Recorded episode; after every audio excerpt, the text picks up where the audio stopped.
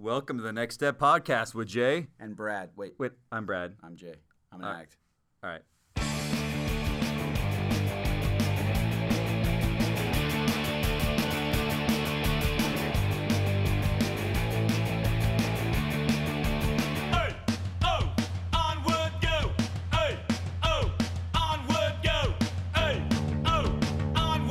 Jay, welcome to this week's episode on the Next Step Podcast, or also known as 12 Steps of Change. How are you? I'm great. How are you doing? Doing good. You look a little, little like uh, frustrated. What's going on? How the wave's not good? It's flat. It's flat. We scored for two weeks, like always, like this weird cycle lately of the fall. It's like two weeks of epicness and then two to three weeks of flat. This is about the time last year when you built the uh, knife throwing. Ge- December, we had a lull for three weeks, literally flat. Couldn't even longboard, right up, you know, a big longboard. It was nothing. It was flat. I was paddleboarding, trying to find something to do, and then finally, you borrowed my paddle boards. Yep, I borrowed your paddleboards one day by myself just to cruise, uh, and that was just not fulfilling. Finally, I'm like, you know what? Forget the water. If it's not going to give me anything, then I'm just going to go do something on the land. Built a two full days, dropped probably 300 bucks on lumber and like materials. Every day you're sending progress pictures. progress, just got making it better and better as I was building it, and I made a bought these knife thrower, you know, like 12 inch blades. Anyways, professional. When's the last throwing. time you've thrown those? I used it for those two weeks, and that was it. so I don't think it actually got used at all in January. So in this entire year, it hasn't been used once. It just sits on the side of the house. Oh, getting well, waterlogged because I didn't That that is our life. We uh, live we, by the swell. we live by we live in Southern California. For your first time listener, and some people live by snow reports, and it's getting ready to snow in uh, some parts of the country. And I know people are excited about the opening season this week. But uh, our season is year round on surfing. We live but, by the ocean. But the ocean uh, dictates. But we scored a couple weeks ago. That was really good. It was it was. Uh, Some barrels. you know what? We went. You and I went Saturday, and it was one foot, but we had a blast. Had a blast. It's the Yep. right board. You get the right board. Right mentality. Really. Right, mento- right board, right mentality. Speaking of mentality, let's. Uh, you you pulled up another news. Uh, who do you got there? Okay, so for news, uh, you know this gentleman named Ryan Sheckler, Oh yes, he was the John John of the skate world years ago when I was growing up. and yeah, Meaning like the little kid. he was a little go- prodigy. So five years old, dropping in on Tony Hawk's twenty something foot half pipe. I Yeah. mean, just doing crazy stuff. So as the normie, I've told you this before on previous podcast. It was in my mind a question that has been since answered, but the question I think a lot of members as kids grow up in the church you're like, "Am I missing out on something? Am I missing out on this party scene?" And you know, quote, "Everyone's doing it. It, it feels like you're the only one saying no and and and abstaining from from activities." Um, and so I always got motivation from things like this. So there was a uh, in Surfer magazine, there were a bunch of ads from Chart House. You know Chart House? You love that restaurant, right? love it. So they would post every month a full page ad on on not doing drugs, Really? and they would post a quote from a top surfer like Tom Curren. Yeah. Uh, Pat O'Connell was one on there, and so they would these guys that I look up to with surfing. I'm like, for for me, I'm like was that's huge. rad that those guys aren't they're not Mormon, so it's not just Mormons that don't drink. There are Yeah. people that choose not to. Um, and so this quote, I know Sheckler used to party quite a bit. Um, I have Came some pretty mutual wild, but he came up with a lot of money. So listen, young. listen to this. This is a, it's called Skaters in Cars from X Games. Kind of a play on. Jay Leno does something with cars, right? Like Yeah, he has com- a car show. Like he's a- comedy one of the biggest cars? car collector. Yeah. So he rides around in the car and talking. I think Jerry Seinfeld does too. So this kind of like a rip off of that. But let's listen to what brother Ryan Sheckler has to say. But you've also made some other big life changes that are allowing you to skate at the level you're at. Absolutely. What are those and what prompted them? I mean, number one, first and foremost, is like Jesus Christ. That is number one. I gave my life 100% back into His arms. And like, secondly, is I stopped drinking. I'm an alcoholic, and uh, it just uh, it created a problem for me, and I had to get help, professional help, last February, and um, that's where I just I changed my whole life. Made a commitment to change my thinking, my actions, my habits, 100%, and continue to do that daily. Tell me about that moment at the X Games in Oslo. So what he, he used some definitely 12 step Oh, language sure, in there, right? Sure. Yeah, professional help, he probably for sure did 12 steps. Yeah. He might have gone to a rehab to get sober like, yeah, or like a detox, or yeah. something. If you're drinking. But clearly, when he's talking about it's a daily thing, Yeah. I changed my habits, my thinking. Yep. My, he said he gave it all to Christ. Obviously, that's a spiritual awakening. that's has his to higher power, Yeah. right? So yeah. yeah. So, So, so, kudos for him. What, what did you think when you were a teen? Because you didn't grow up in the church, didn't grow up with standards like that, like drinking, not Skateboarding, When you serv- when like you did you was- ev- did you even see or were they on your radar where guys would? No. Okay. In fact, like I literally grew up thinking everyone did it. I didn't. I didn't even know we had Mormon. I didn't know there were kids that were cool or like were normal. I thought like the only people that don't party are people that aren't cool, like completely aren't cool. Like you know what I mean? There's nothing to them. They just I don't even know where they are. And so when I met, like when I joined the church, I was already out of high school, unfortunately, but I was friends in the home ward I joined in. Which, by the way, this is my uh, 12 year anniversary today. Joining the church. boom. 2005. Today? Yeah. Holy cow! Why Boom. did we bring the nose? Oh yeah, that? that's that's the news. There you go. twelve years today. 12 years today. I joined uh, 2005. I was 19, right out of, right out of high school. Or, yeah, 19. And I was friends with all these uh, seniors, and I couldn't believe they were so fun to hang out with. I probably wouldn't have hung out with them without joining the church at first, but then I realized I'm like, these are now all my friends. We don't drink, we don't smoke. It's good stuff. Twelve years. 12 years. Congratulations. Think how many decisions had to happen to get here. That's a lot. Now you're Yeah. doing a podcast to the world, talking about Mormon stuff and sobriety stuff. And People thought I was nuts when I like, wait, Jay Merrifield? what? He's he's sober and now he's Mormon? you know what? That's That was the biggest thing that was going around. Was like, dude, he joined a cult. Like, what, the, no Jay, this is not the Jay I know. You know, stuff like that. Well, it's too often we hear in the church like, "Oh, they're just dry Mormons. They look like the part, and we should, we should, you know, they're perfect for the gospel. They just need to get baptized." And I love it, and I think the church and the atonement is for everybody. So sometimes we take guys like you off our radar, uh, Yeah. unlike you're the guy that met you in Home Depot, right? Totally. He probably he did not judge you and say, "Oh, this guy smells like cigarettes. Probably smells some booze on you," and he did not have any of that turn him away from introducing the gospel to you. Totally. In fact, when I first got to my mission um, in the Philippines, that was like our first lesson I had from my uh, assistants. Um, the the APs on the mission was like, don't judge a book by its cover. Like sometimes, you know, sometimes these people are the you know the guy holding the cigarette and the booze bottle when you first walk up to him, maybe the one that not only just joins but he takes it all the way. Well, aren't aren't weren't, weren't you weren't weren't that, you yeah. in much need of the atonement greater than the guy or the gal that is closer to towing, like living all the commandments? Yeah, Like- like I was at the worst point of my life when I joined church. Like, and it wasn't like me. Oh, I found this. Like, I had went through a part where I was trying to change my life when I was about 15 after a little brant camp rehab. From 15 to 18, I went to a bunch of churches finding it, and I read the scriptures, read the Bible, and I thought, you know what? All the churches I've been to, they're so far away from what it says here in this book. I'm just giving up on organized religion. And then I met this guy that taught me. Awesome. I can't remember what episode. Probably episode one. Yep. We talked about that. Yeah. So more. go back if you're a new listener and, and listen Yeah, to Jay's so conversion. That's awesome. And what else show you up, got? Show up to one of his uh, speaking engagements where Oh, we that's talk right. about it. Yeah. By the way, we have a youth conference we're speaking at in a couple weeks. I know that's some, it's just on your news for us. right? Yeah. Okay. No, I'm r- trusting you. The next thing is uh, at BYU. Uh, they do a weekly, I'm sorry, a monthly devotional. No, weekly, sorry.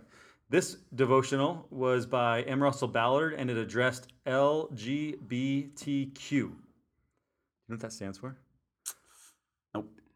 Um, I'm not going to try because I'll probably mess it up. Yeah. But um, I think that's uh, The Q, the T, or new. I don't know. yeah, lesbian, gay, bisexual, transgender, Tree. and questioning. It, used to So be. if you're in, in transition questioning, I don't know. or you don't know. But it used to mean something else. I think it means questioning now. Okay. So apologize if we don't. But I'm going to read some quotes in there and ask you for your thoughts. And I was asked a question by a hyper group leader friend of mine that I wanted to run by you. So Elder Ballard said, quote, I want anyone who is a member of the church who is gay or lesbian to know you have a place in the kingdom and recognize that sometimes it may be difficult for you to see where you fit in the Lord's church, but you do. He specifically mentioned um, uh, he answered many questions about uh, preparing for marriage, pornography, forgiveness, uh, and how a member of the church can do missionary work even while you're in Provo. He addressed some question, like Q and A, and he and he said again, "quote We condemn with the strongest terms bullying or harassment of any kind. Ballard said, "Every person is a child of God. Everyone is entitled to love and respect." And they talked about how they supported. There was a concert we talked about in in Utah um, to help bring awareness and support to the LGBTQ uh, members of the church in, in Utah. That you know they're it's, a topic we talk about a lot, but we don't talk about a lot in the church. Um, and I, the elephant in the room, I think, is, and we had the gay RM on the podcast. Yeah. And I loved asking him Follow a lot him of on questions. Instagram, You still. followed him, and he's a. It was great that we should have him like back on because I Yeah, he's have a lot He's of solid. questions. The questions I have is, you know, showing uh, the the divide within the L, LGBTQ community is: do you love and accept the person, and or love and accept the behavior? Yeah, because he said that the uh, gay RM said that he's he's in the between, right? Like he, he's he's not only he's not even he's not really he didn't feel accepted at first by the actual community, right? the- Outside the- the, church, in the gay LGBT community, the gay yeah. community, he's ostracized because he wants to live self. He doesn't. He wants to live the gospel commandments where there was those within that movement that said choice, the church Well, That's what it comes down to. He believes it's a choice, well the choice to act or not. the choice to act or not. Where they're saying like, no, you're this is chromosome. You're born this way. I think there's still a. Really, I thought their community was like. I'm talking. No, I think the community he was saying was uh, in in conflict with was what they came back on, but what I understood it to be is the the faction that w- we want the church to change policy so that our behavior, our, our lifestyle, our lifestyle is accepted. That I could continue in a, a sexual relationship with someone of the same gender, maybe even get married, and still be a worthy priesthood holder. And he said, I, I, I have this attraction to the same sex, but I, just like you have the attraction to the opposite sex, but together we have to live the law of chastity, which means sexual relations outside the bounds of marriage is forbidden. And whether that includes uh, uh, pornography, masturbation, things like that. So that that is the struggle he was in. So you want to go back and read that, but I I think I, I understand completely, but I think members of the church struggle to articulate that the law of chastity is not changed.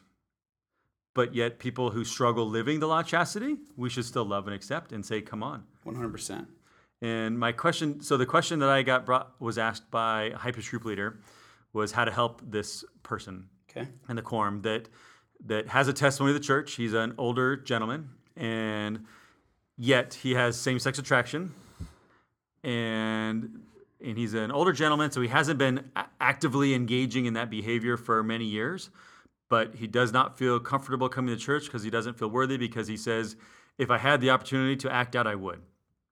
And my answer to him was, this brother has a testimony of the church, and it sounds like he wants to change that about him. Mm. He needs to come to the 12 steps meetings, ARP.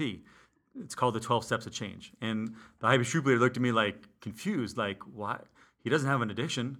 He doesn't drink, doesn't smoke, doesn't have all this. Why would he want to go to there?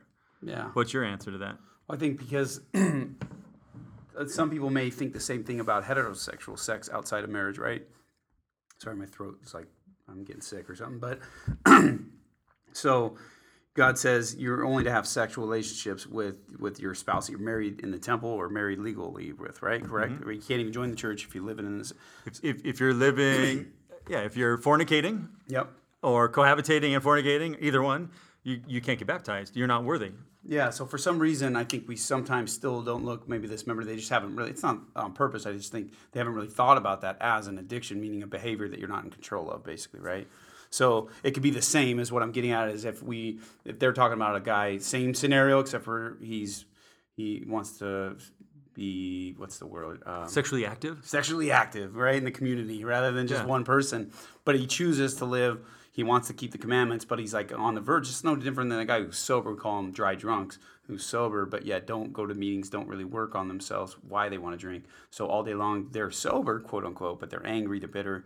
Well, Like, there, there, you mentioned, you talk about being obsessed with it. yeah, obsessed. That's what I was Not nonstop yeah. thinking about participating in Yeah. that uh, activity. my my my experience is is that when you come to the meetings and when you like I shared my talk at church the other day, like the way we convert or the way we come uh, uh, live the gospel more fully. Like I shared the scripture where it says, "You're you know He can take away your stony heart and He can change it." And so I don't think that someone who's who's who has same sex attraction or any of those other um, whatever they're called, the LGBTQ. Um, they're, they're no different than an addict that, that uh, living contrary or like has desires to, to do something contrary to God's commandments. But if they surrender to Heavenly Father, if they choose to make that their higher power and they choose to surrender to the commandments and to the Lord, the Spirit, and all these things, then guess what? Their life changes and their desires change. So I've seen people go from desiring, including me myself, desiring opiates now to not wanting them at all in my life, you know?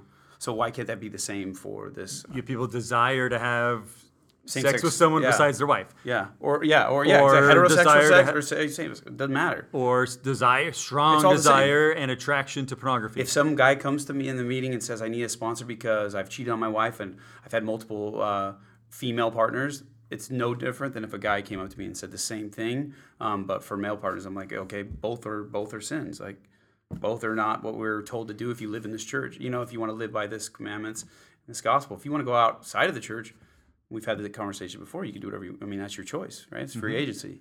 But inside the church, church is very clear, and I love how they're going up and speaking out, saying like, "Don't leave, man! Like, come. we have leave. programs, we have opportunity. Like, we're not trying to change you. Like, the you, you if you surrender, you'll decide to do that on your own. Right? That's how it works. So, same thing with drugs and alcohol. It, that's that's why I love. Uh, I, I hope the it gets talked about more. Calling this 12 steps to change. In fact, our website's 12stepstochange.com. Yeah, yeah. Because it's 12 steps to change that mindset. Yep. And It's not looked at as an ad, a, you know, addiction. Like that guy in your ward was like, yeah, oh, yeah. He's he doesn't have an addict. He just is attracted to the same sex. I'm like, I realize that, but it's behavior that but needs to change. but addi- addict is a word that we use for someone that's obsessing about uh, a behavior that's contrary to the gospel. Some of them would kill you, some don't. You know, you could be obsessed with eating, you can be obsessed with shopping, obsessed with gambling. You could obsess with a lot of things, and these 12 steps to change once you surrender. In fact, our first step we're going to talk about your share will be on honesty is to is to honestly admit that this uh, uh, behavior is is contrary to the gospel and it's unmanageable. You can't manage it. yep.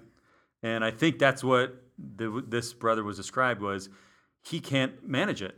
He wants to, but he can't. And and he's surrendering to those desires and obsession as opposed to surrendering to the Lord. Mm-hmm. Just like many people, when you knock onto them or they're less active in your ward, they're alcoholics. Same thing. Mm-hmm. I want to come to church, but I can't stop drinking.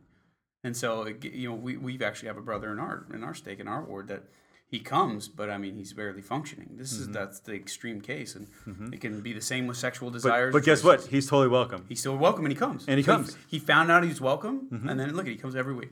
Yeah, he didn't. Fe- he felt Doesn't always come to ARP, self but he ashamed. comes every week. He felt so. He's like, I feel ashamed, but I realize I'm accepted. I'm better here than if I'm at home, at Yeah. least for three hours in a day.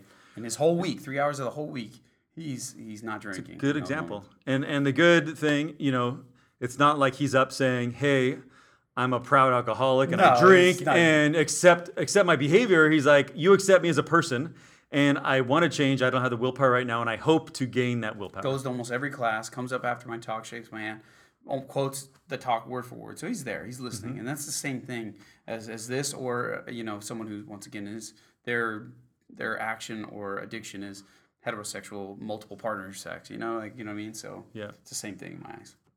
Okay, well, I I agree, and I think we've And I think talked to a lot of people people. said the same thing. Yeah, agree the same because because you know I ask lots of questions, so I've asked a lot of good, I've like, asked we don't wanna tons I've asked a lot of people with same sex attraction. Is this right? Well, that's why I love that podcast the most with um, with the gay RM. We're calling that because that's like his Instagram account. Yeah. Mm-hmm. He writes a blog. Like we're not just we know his name, but the point is is that's what he goes by. But um, uh, he, that was so informational. It was help, very legi- helpful. Legitimately, I remember sitting here asking all those questions, and him just being like super open book, just like I was when you asked about drugs. because it's confusing to me when I hear the I, I believe like, hey, accept and love this community. Okay, but does that mean I too need to embrace the behavior and the lifestyle and and like I love everything about it? No, it's the it's what Jesus said was love. I think Jesus said it. Love the sinner, but hate the sin. Is that Jesus or is that a man-made thing? I don't know. We're not scriptorians. yeah, All right, on to the next thing. We haven't lost you on that topic. we'll get you on to the next. which is Light the World. And we're going to talk a lot about this on the Ask the Addict segment. So, Light the World starts on what date? The first, right? Of December, and it starts off with a worldwide day of service. You're holding a calendar. Where'd you get that? Light the LDS. LDS.org slash Light the World. You can also search any hashtag Light the World. Boom on Instagram, Facebook. Instagram, Facebook, Twitter. Twitter, any uh, YouTube, Snapchat. anything. don't know about Probably Snapchat. on I don't know Snapchat. I don't know. Anyway, Uh, it's all over. I only Snapchat with my wife and my daughter. do the, that's to do the filters. Oh, my young daughter yeah. does that. I just like My send four-year-old random stuff. Yeah. So here's what the uh, They kind of lay it out, right? Each day, something new. Every day something new. So let me just first read the uh, kind of the, the gist of it. During Christmas, we are reminded that Jesus Christ is the light of the world. This year, share that light by resolving to do things Jesus Christ did. Every day leading up to Christmas, focus on a different Christ like behavior. For specific suggestions on his ways media, go to mormon.org. So actually, I think it's more on mormon.org, not lds.org, but I'm sure there's a link. But on mormon.org, it's front and center um, for Light the World.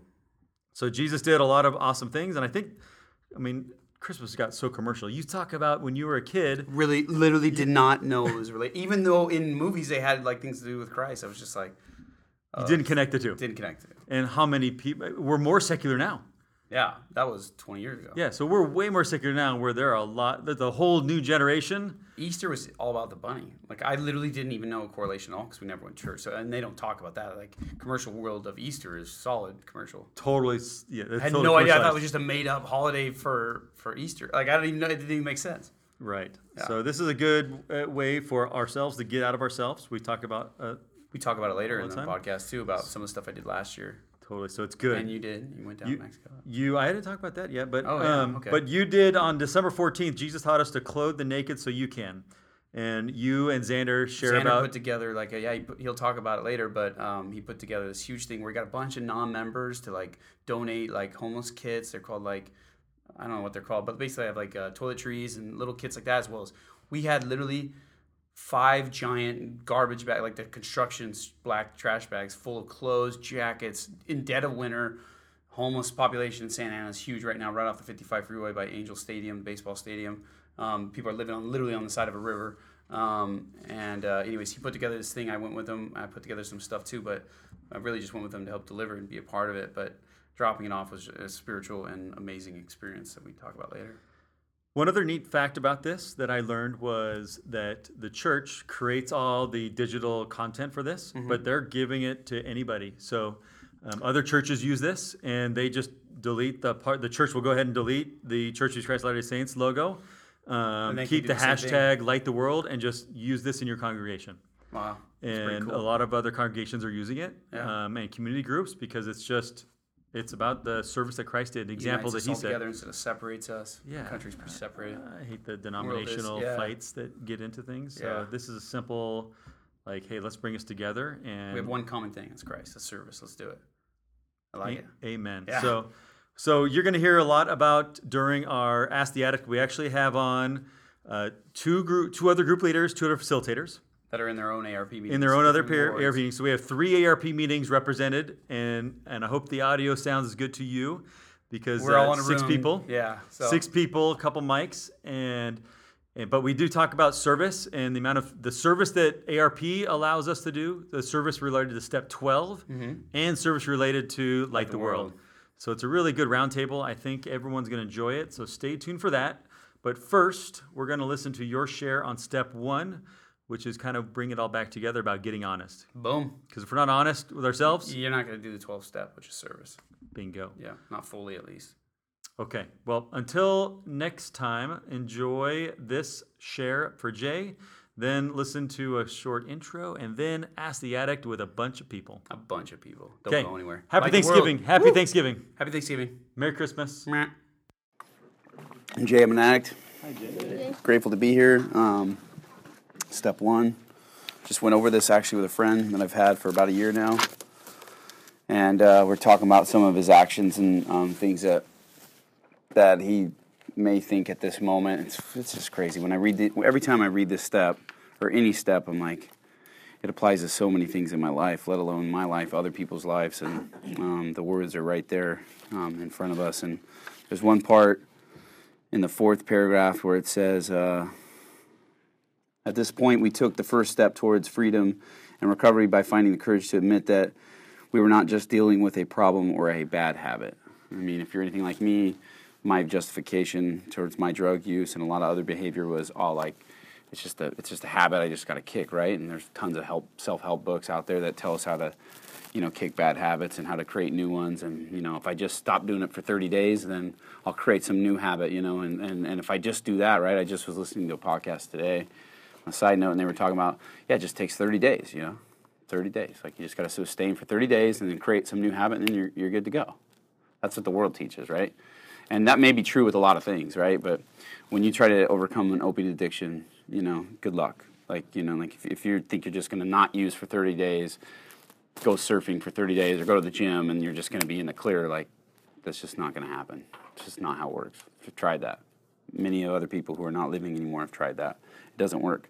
Um, same thing with sex addiction, porn addiction, gambling, any of this stuff. Like, you know, and I, I've had times in my life where I sustained for a long period of time where I was able to just say no or create some new habit in my life or even with the gospel, that's a that's a that's what's a trip is you can even get really focused into the gospel, right? And, and I'm just going to go serve, and I'm going to be the best father, and all these things. Those are all great elements. But if you don't dig down into the root of why you're using this, is what I'm telling my friend today, by the way, that, made sense. But I was, you know, if if he doesn't get to the root of why he you know, is going against God because he's a member of the church, and, you know, and going against the things he's been taught since his youth, then he'll always find himself back there. And if it's not with this current addiction in his life or this current decision or sin, whatever you want to call it, um, that's that's uh, that's a stumbling block in his progression.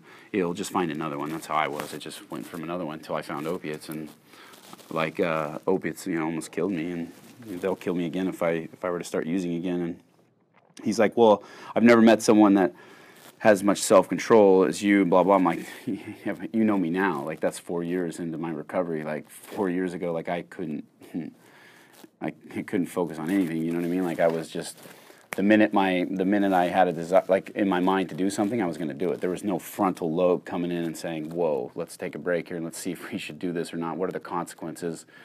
And I. Uh, and so I was trying to explain that to him. He's like, well, "Yeah, but I don't even have the desire." And it's like it says right here, even if you have a small desire, like that's enough right? There's like so when I was reading this, when we were reading this as a group, I'm just thinking of my conversation I just had with him today, three different times throughout the day, and you know he admitted to finally go to a meeting, and maybe that's what he needs, and started talking to his wife, and of course his wife, you know. Who maybe not knows the fullness of his life right now and his situation. You know, some of the things he's been doing is like, well, why would you need to do that? You don't need to go and be with those people, right? Because the stigma is right in these rooms is full of people that are just like right from the gutter, right? I mean, that's what I thought. I was like, no way. Like four years ago, when Lexi left me, we were married and pregnant with our second kid, and my friend's like, hey, you want to come to a meeting? I'm like, whoa, I'm not like you, right? And this is my wife had just left me and wanted a divorce for the same exact drug use that my friend was who was taking me to a meeting that invited me to take, and I was still judging him. You know what I mean? And then I come to these meetings and I realize like, wow, this is like I finally feel like I'm not crazy. Like I feel like there's people out there that are just like me that have a million great traits and have a few things that have been stumbling blocks throughout their life. You know, it's like this big. Like I really feel that way about all of us and and the uh, thousands of people I've met so far. In addiction, it's like our little things are like this big, and like our talents are this big. But like, there's these few little things that, whether they're like an incident, whether it's one incident, it's that it's that way with some people. Sometimes it's just one thing that's happened in their life that they just can't let go, or like they haven't seen yet. It hasn't been revealed to them and some of it's a bunch of little things and but this program honesty is what i'm getting at like getting to that point i was telling him if you just do this first step and if you go to a meeting you may get to a point where you may tell your wife everything. You may want to go to the bishop. You may want to like you may want to live a life different than the way you're living it now. You may not want that now but if you start the process it will lead to that. When i first went to that meeting i was not planning on getting sober. I was not planning on ever telling the truth right? Because like, who, who's gonna like really love me if I told the truth, right? If everyone knew exactly what I had been doing or knew my mind and how crazy it can be. One minute I want to do really good things, the next minute I don't. Like you know, that was scary to come here and be honest and share that with people that you don't know, let alone people you love, like your wife, your bishop, like. But that process took place, and, and I just had to walk into this room and. Um, it didn't happen my first meeting. I sure as heck didn't sit down and say, "Hey, I'm an addict. I'm ready to just surrender." No, but I kept coming back, like I've shared a hundred times. Like I just kept going back weekly, and I started to realize that um, that I belonged. If that makes sense. Like I'd earned my seat. They they say that in AA. Like I earned being in those rooms, and um, it was a good thing. And now, obviously, you guys know it's like I have zero pride when it comes to like sharing. Like I I have no anonymity. I guess is what I'm trying to say. Is like I love sharing this with other people because it's changed my life. It changed who I was, who I am today, and hopefully in four more years it'll change me even better. You know, or for the whatever. I just want to keep changing. I want to keep growing. And this program, whatever brought you here, whether it's an invite from a family member, friend, loved one, or you just felt prompted to come, or your bishop. We all, I think everyone in here already knows that you know we've earned our seat here, and there's a lot of good that can be in these rooms, and um, there's so many more people that need to be here. But if we don't, one thing I have learned before I pass it on is if, if you don't do these steps for yourself, you'll never be able to fully, it says in here, you know, you, you'll never be able to serve someone else like fully. Like if you still have those little things that you're holding on to, I've tried to help other people. Like when I first started, and I didn't do the, some of the steps. I only did a few of the first ones, and then I would try to sponsor someone. You, you can't. Like I mean, you can start the process, but what happens when they get to where you're at? How can you give them any more guidance? You're, you're, you know what I'm saying? And so it's so important that we do these steps all the way through. Um, God has so much to reveal to us, and um, I'm just grateful this program still works in my life today. And even though like I, it wasn't I don't like have that same desire to use drugs anymore. Like there's still other things, and you know, for the first time, I admit, I went to the bishop, and like I haven't met with a bishop in probably seven years, you know. And I went through this whole recovery process with just a sponsor, and that was my choice to do it that way. And but like I said, this program still continues to work in my life, you know. And I felt prompted after last Tuesday night's meeting to just to to do it all, you know. And what a great experience that was. It wasn't great when I was in the moment, but um, I guarantee I wouldn't have been having that conversation with my friend, coworker slash coworker today, giving him the advice I did by the Spirit, if I didn't just do that last week, you know. So um, we're all in this together. It doesn't matter where you're at. So I'm grateful that you guys are here, and I know this program will save your life, and it'll save, it'll help you save other people's lives, and it's pretty amazing to watch people come in hopeless, like I was, and uh, like many of you guys were when you come in and watch it all change and be full of hope and happiness. That's what it's all about. And I say that in the name of Jesus Christ. Amen. right,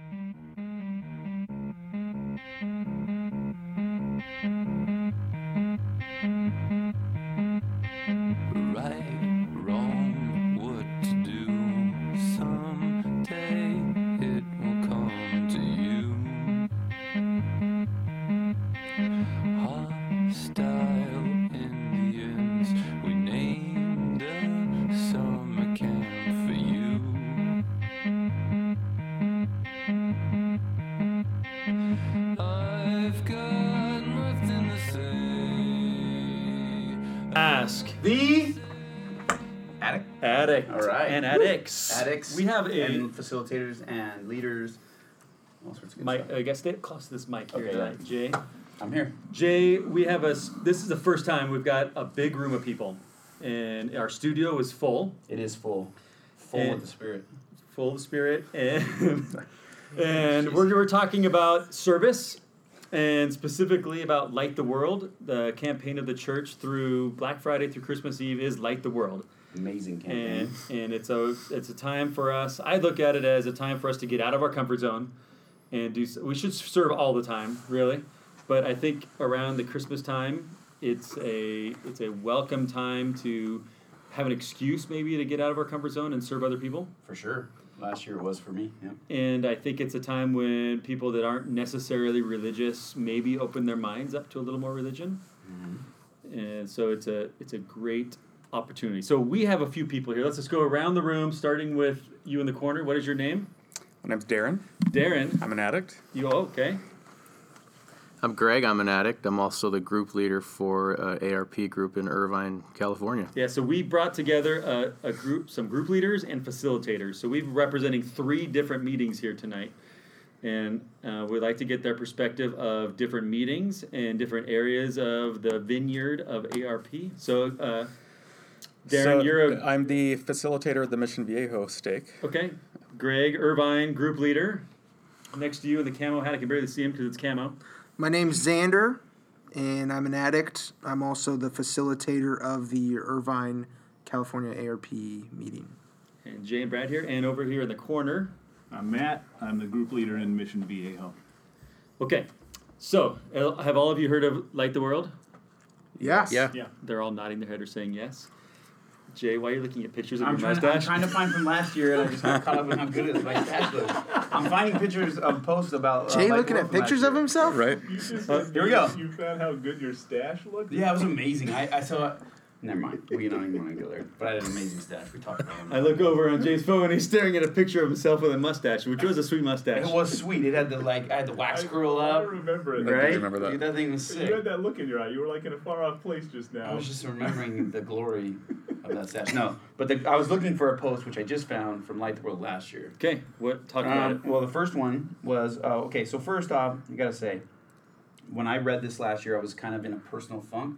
Um, as most of you guys know who listen to this podcast, I've got a few years of recovery now. I'm gonna be five in December, and that's all great and dandy. But sometimes life still shows up, and it's challenging to deal with um, things like work, family relations, or just your personal life or attitude. And I was in a funk for about quite quite a bit, probably about eight months, and I had just back in um, of last year in um, October decided to to kind of work to work the steps not just for like drugs, but work it for overcoming some of the thought process I was having towards some things I felt like some cards that were dealt wrong in my life, and so um, financially was a little bit of a tougher time as well, um, and.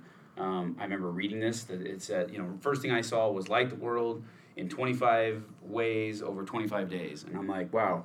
I'm like, normally when I re- read stuff like that, I'm not going to lie from the church, I was just like, oh, this is just another way to like show off and blah, blah, blah. But I was in such a place where I was humbled in my circumstances. And I'm like, you know what? I'm going to try this. I've been praying every day to, to have the spirit back in my life. And I'm like, you know what? Life is tough. And, um, maybe I'm gonna, maybe what I need to do is get out and serve, not just in recovery, but like I need to just serve little ways every day. You know, for me, the first thing I posted was I cleaned the house for my wife. You know, she's awesome. She's got three little kids. She's home, just like all of our wives, and does a lot. And I take I was taking that for granted. So I remember the first thing I did was that. The second thing, um, I mean, I just brought someone, uh, a friend, to his work, some food, and then. Um, and then just started seeing ways uh, to help out. Like, I mean, I shared about this, I think, on the podcast last year, but I remember um, looking at my, you know, your bank account on your phone and going, man, how am I going to do it? You know, like it's getting tight. Like it hadn't been that tight in years. And, uh, you know, I had some, I was just struggling. And then I go and I pull into, um, to get gro- some groceries for us, you know, and money's tight at this point. And I pulled into Whole Foods, which is, you know, not a cheap place to get your food, but I was eating clean, and so that's where I needed to be. And sure enough, there's this, uh, I believe he's, um, he, he's from our, he's from another country, so, somewhere either in Russia, I think it was. And I saw him. I have a picture of him on my Instagram account. Bison, I think you said he was a refugee last year. Refugee, that's right. He's a refugee. And he had two boys. He had one that was like 11, 12 years old, and the other one that was pretty close. It reminded me a lot of my son, who's six. And he was a little bit older, but he had the same countenance. And he's sitting there, they're sitting there on the street corner where, uh, in front of this, you know, you know, high end grocery store with a lot of high end cars parked in the lot, with a lot of people just walking by, and no one was looking at them. They literally had been walked past. I mean, people weren't even, they weren't in people's faces. They were just sitting there with a sign. And uh, I was like, the Lord, just, I pulled right over and I just knew what I had to do. And um, I was like, man, I got 20 bucks cash, which is rare. And I'm like, I could just hand that to him. But man, he's got two kids. That's not going to go anywhere. I'm thinking, I got three kids. Like 20 bucks is nothing.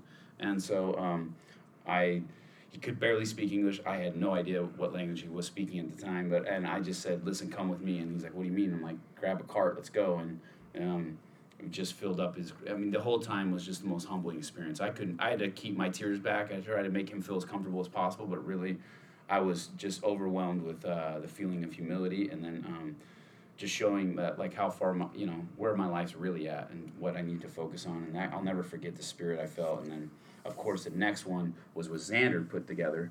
Um, so I posted that, and then Xander hit me up like a few weeks later, maybe or a couple days later. Couple days, yeah. Yeah. Me, what do we do? Yeah, so just uh, first off, I didn't really understand like what the Light the World campaign was. I just felt like you know it was the church's camp- campaign to like do something good for 25 days or whatever it was in, in December. And uh, I was driving to work one morning. I work up in Anaheim, and there's this huge homeless population that lives right there on the 57 on the freeway. And I just come from my apartment with my newborn son and my, you know, my beautiful wife, and our apartment was heated all night. And I remember just feeling just kind of like, I don't know what the term is, but I just felt like I had it really good, and that um, for this light the world thing, maybe I should start like a homeless drive putting together homeless kits. And so I, I put it out there on social media. Didn't think I'd get much reaction, but next thing I know, like the the it's blowing up. blew up. It literally blew up, and um, we I had kids uh, who had nothing nothing to do with the church or anything that I hadn't seen in literally like 20 years since high school, right? you know, no even some since like elementary wow. who were friends on facebook you know they came and, and and brought me down a bunch of these we just made what's called they call them angel kits just homeless kits with you know some generic you know Bath products. bath products, yeah, cleaning products. toiletries, food, etc. And we went down there literally with a truckload. Um, Darren brought some stuff over. I mean, we had a lot of people bring stuff, and Jay and I went down there, and and my first thought was like, oh, I don't want to go by myself. I don't want anything to happen to me. You know, I'm like a big guy. I can, you know, I shouldn't be scared like that. But then uh, I'm just yeah, something like that. My ego, my ego builder. And uh, we're down there and we're bringing stuff over, and then all of a sudden, just a bunch of these people come, and I'm like, oh snap! Like they're just gonna start grabbing stuff, and it's gonna be mayhem. free-for-all. Oh yeah, yeah, We yeah. We thought people were just gonna rip. Like like rip the tailgate off the truck. Like I mean, like we like I was just Because these expecting. people are living on the side of Yeah, like, like- you guys have never been there. Like they're living, they're literally living on the side of the Orange County River. Yeah. Bed. Yeah, yeah, yeah. Out in the freezing Santa Ana winds, rain, etc., etc. My mom always makes fun of me for saying etc. instead of etc. Anyways, So we pull up. so we pull up, we get there, and and peop, they all, all, all these homeless people come out and they start helping us carry the bags over to a kind of centralized location, and people literally just started taking like what they needed, and they left everything else so that other people could come, and that was such a humbling experience for me because here these people are like they don't have anything, and there's some of these bags had you know candy and other things and Clothing. clothing, pillows, slippers, blankets, brand new stuff, and and I'm thinking if I'm homeless and I come up on this, I'm taking everything I can get my hands on, and I'm gonna go, gonna go put it over, put yeah, sell the rest, you know, trade it for drugs, whatever. And these people just took what they need and they left it so that other people could come, and it was a really humbling and cool experience. It, it- to be honest, you know, it really made my my Christmas last year. So. So Jay and Xander, uh, if you're new to the podcast, go back and listen to. There's a couple podcasts you've been on Xander to hear uh, kind of his background story. But can you imagine if you go back five, six, Six years, years ago, that that would have been uh, a day for you to go out and collect in collect stuff or buy someone groceries? Would you have ever done that? Well, I could have saw myself hanging out down by the Santa Ana So riverbed. you, you so you could associate better of it was it of was to living in pick the up riverbed. drugs or or because I didn't have a place to stay, but definitely not to take people's stuff. Yeah. And, and if you're new to listen, you're laughing. Go back and listen to Xander's previous podcast. So that's a very, it's a reality. Absolutely reality. I mean, I, I, yeah, I'm laughing about it now and joking about it, but that's just because I'm not living that life anymore, and so I can I can laugh about how crazy and ridiculous like my past experiences are. One thing too, Brad. Like I mean, the majority of the people that were there in in that um, that when we were giving stuff away. First of all, I want to contest what he said. People literally weren't. They were like we were telling them to take more, and they wouldn't do it.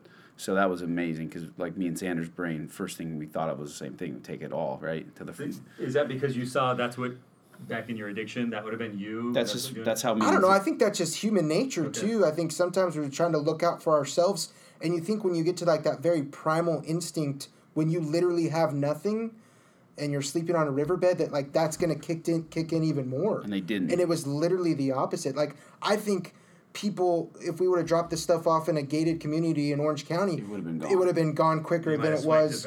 They were These going and waking each other up. Yeah, like, hey, there's up. stuff here. Hey, it, There- it here's was, a drop-off, It was like, come- literally mind blowing. Like, and they were some and one thing i was going to say is that when we started because we hung out and started talking to them because some of them were really cool and like um, some of them were completely normal and then um, as far as like i say normal like they just literally fell on some bad luck.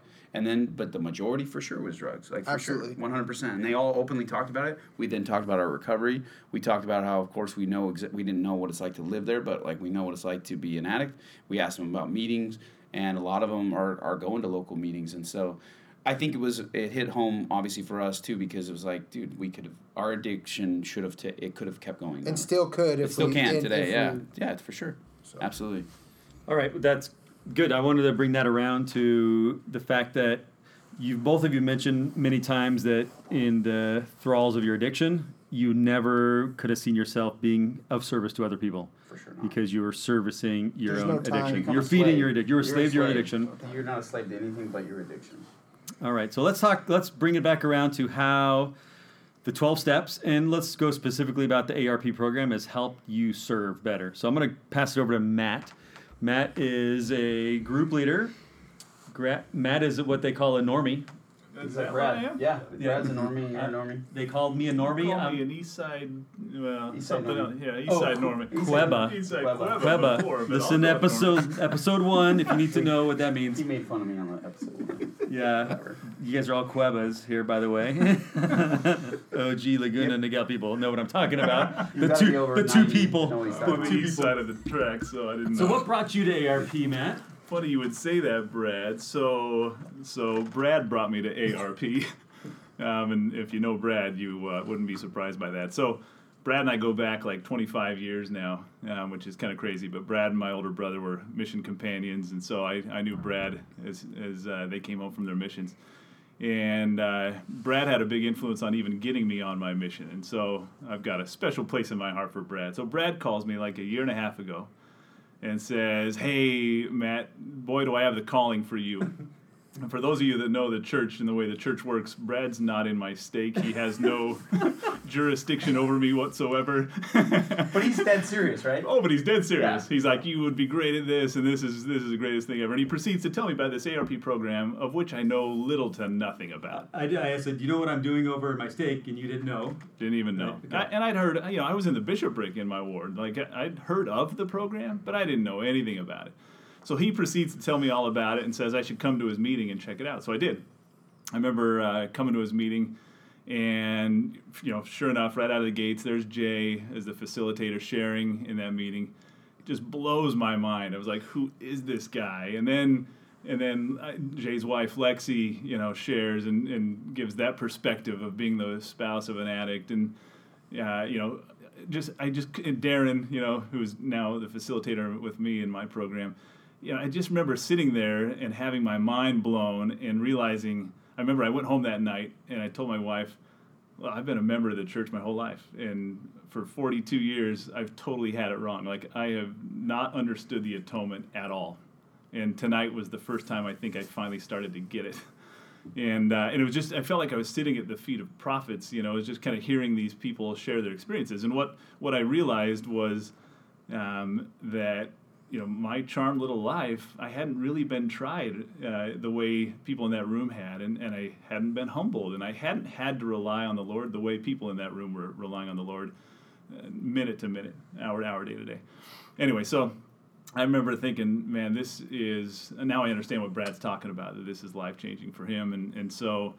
Uh, so I told Brad I was I wanted it and I wanted in and we needed to figure out how to make it happen and so collectively we we uh, we made it happen you know in my in my stake. Now, have you been uh, serving out of your comfort zone as far as one of the things I do is get out of my comfort zone and share the message of ARP Yeah, yeah, wherever I can. yeah. And I think you've done the same thing as yeah, well, right? absolutely. I've been I've been trying to grow up to be like Brad my whole life. So Oh, come on. so so yeah, I was taking notes, you know, and and uh, and so in my stake, like we just didn't know we had a need, right? I, I didn't know much about it. Our stake presidency didn't know much about it, and so. Um, you know, they were like, "Hey, if you want to do it, here you go, do it." You know, and, and so part of that was talking to Brad about how to kind of get awareness out there. I, I kind of view my role as the group leader uh, in as filling the seats. I got to put butts in the seats, and then once they're there, Darren, uh, you know, is the facilitator and an addict in recovery, you know, he can really um, touch these people and help them understand how to get better, really. And I don't have that experience. I, I don't know what it's like to be an addict. And so, uh, and so, yeah. So part of that, Brad, was going out and and really just. I figured if I'm in the bishopric, if our bishopric and our, and our stake presidency don't really know what the ARP program is, then we can be sure that our majority of the majority of the members members don't, right? And so, sure enough, as we're going out and uh, talking about it in the different wards and kind of going on a road show, if you will, what blew me away is, and, and continues to blow me away, is everybody you talk to about the program. My wife gets mad at me because she says I arp over everything all the time. I'm, I'm always arping about stuff. That's good. I'm gonna take. Yeah. So, but the point is, it's because everybody you talk to about it is touched by addiction, totally. right? Whether it's themselves, family, you know, Any whatever. meeting, if they if you ask, every hand goes up because they've been touched by addiction. And if you get one on, I was at my son's piano recital last night, and sure enough, somebody that knows I'm in the, uh, you know, run the program uh, brings it up, and we talked for an hour, and she went on and on about her niece and her brother who died, you know, literally from this, and his son who came home from a mission, and and people just have so much to talk about, but they've never had the resource or the outlet that they've been aware of through the church, and so that's what I love about it is that if you get people's ear they're in. They're interested. They want to come out. They want to get to know you know more and and really the inhibitor is really the stigma that goes along with it and the more we talk about it the more the stigma comes off so that's why i'm evangelical And that's where. I, both of you and I kind of get that is we proselyte or a lot, a lot about, or we arp about it a lot, as your wife would say, Yep. to try to break that stigma. To say it's okay to talk about it. It's okay to say your ne- nephew struggling with addiction, Yeah. or your nephew, or your your coworker, or you, Or your Yeah. husband. or your husband, Wife. or your wife, like whatever it is. That's okay. Let's talk about it. Yeah. There's a solution, and it doesn't freak me out that you say that. And it's people probably bring it up cautiously at first, and then By the- then by- it's an open yeah, door. then it's they open. want to talk about it. and then they don't want to stop talking about it, which is why my wife gets mad because then an hour later she's like Yeah. seriously Let's go. let's go Finally, you're the one over talking at the party, and like Exactly. she's waiting in the car for you. exactly that's so true So, Darren, let's pass over to you. You are Matt's facilitator, That is correct. and uh, we could have Matt and I could have meetings all day long as a group leader, but be very ineffective because we can we can we can proselytize, we can talk about it, but you you as a facilitator and addict in recovery fulfill a special role of service in those meetings. How do you see your role? You know, I uh, it's step twelve. You know, is is service. It's the the step 10, 11, and twelve is the the maintenance steps of the program. It's where we're daily accountable. We're we're praying on on how to improve our, ourselves and, and how to serve others. Uh, and being a uh, an addict in recovery, I can share my experience, my my hope, uh, my, How my much time do you have sober? it'll be two years and a week. Okay, we're coming up on the two year anniversary. Yeah. And You. that's awesome. You. The you know three years ago, could you have seen yourself, or two and a half, uh, two years ago in one day, could you have seen yourself in this role of of helping and being a resource and serving other people? Oh my gosh, not in a million years. I was I was an absolute train wreck. You know, when I walked in here uh, two years two years ago, um, my life was in pieces. I thought my my marriage was over. I I thought everything I had worked for in my entire life I, I threw in the trash for my disease. Uh, and this program it, it saved my life. The atonement of Jesus Christ is real, and it and it has uh, it's, it's been a miracle. You know, absolute miracle for me. So, where are ways that um, becoming sober is one thing, but then also doing the maintenance step and specifically step 12, serving other people? What are some things that you do on a daily or weekly basis that related to Yeah, service so to like fir- first and foremost, uh, sponsoring others. You know, Okay. uh, helping others through the the twelve steps uh, because go a little deeper on that because we still have church culture 12 steps are pretty new to the church culture you know even even in utah where we have lots of 12 step meetings a lot of them report back to us they don't have spon- like what is this sponsor thing you know it's very common in aa na sa all the a meetings but we don't we don't a lot of not all of our meetings have it our, our manuals talk about a trusted advisor but don't use the word sponsor but what do you do as a sponsor or what do you recommend for someone if they're going to meetings but they don't have a sponsor what what role does that sponsor play Yeah, so I guess uh, uh, first and foremost, the, the twelve steps are are the, uh, the the same steps as, as AA, right? It's the, the 12 steps, um, 12 steps, 12 traditions, AA, NA, SA, all those. That's what the ARP program is founded upon. Uh, and a sponsor is a person that is, is basically a mentor for the, the addict who is seeking help, uh, a person who is at their bottom, right? And, and they want to, to get out of their disease, out of their addiction, uh, and they don't know how to do it. I, I certainly didn't know how to do it. Uh, and so I looked to someone who had gone before me, uh, who was successful working all the, all 12 steps. Uh, you, you work them in order. And the first one is just getting honest uh, and getting honest about your disease and, and really all aspects of your life. Um, and then you, you go from there. You know, with the, the sponsor, there's uh, in the ARP manual, there's, there's questions at the end of each step. You answer them, uh, and then when, when you're ready for the next, you, you, you move on. And that that role of sponsor is it's you get calls all the time, middle of the night, Yeah. morning, middle of the day work. You never know, you know that unknown caller, and it's someone that that may have heard about you, may have heard about the meeting, or was referred to you from somebody, and that uh, that you know once you put yourself out there to be a sponsor, it's a it's an invaluable service. Um, you you reach out to a sponsor as you said, and uh, you're doing the same thing now. So you've have you gotten middle of the night calls before? Oh yeah, absolutely. Yeah, um, and honestly, sponsoring people it keeps me sober because one, it, it helps me remember where I was at, um, and and by by serving others, you think less about yourself. And and all addicts, we we're pretty we're pretty self-centered and we're pretty selfish, and we want to we want we're self-seeking behavior. That's that's uh, addiction in, in a nutshell. You've said that quite a bit, Jay. Like what gets you sober won't keep you sober, and when you're sponsoring others, that's been a critical point of your recovery. Yes, indeed. I also think that um, with the with the twelve step, I was thinking when you were talking, it's like when you asked Darren what what does that entail. I think for if you're just listening and you're a member and you have nothing really, you don't know anything about recovery yet, or this may be a new uh, thing. Think about it like the Sons of Mosiah you've talked about, or Alma the Younger. These guys were were members of the church, and at one point they were born into the covenant, or if you want to look at it that way. And they they did some wicked things. They did some crazy stuff that most people thought they were in, irredeemable from, and them themselves. He said he was racked, you know, with torment. But then once he got this spiritual awakening, like we talk about in the program. Um, uh, immediately they went off trying to correct, not not necessarily correct, but go and influence others to do the same thing. And that's what the 12 step is for addicts in recovery. It's it's a call to to to you know take what you've been given freely and then give it to other people and to not stop no matter what. Like and, and the more and the promise is like in the gospel, if you do that, if you lose yourself in my work, right? The, the Savior says you will find yourself, and and that's I that that's why these steps are the gospel. And so if you're listening, like, well, this is I don't know if I should adopt this program. I don't know if I really need it. This is how you access, in my opinion, the actual the the gospel itself, and, and the twelve step. That's what it is. Is is is, is going out and, and preaching the word. Greg, you're a group leader up in Irvine. Yes, sir. Pretty new group leader. Yeah, a couple months. And Wouldn't we know it. wouldn't know it. Stud. And you're a unique Yeah. group leader where you're an addict in recovery The and a group leader. group leader. Pro- we're all the best. No, Greg's the best. Okay. I'm gonna I'm gonna go with Xander on this one. There it is.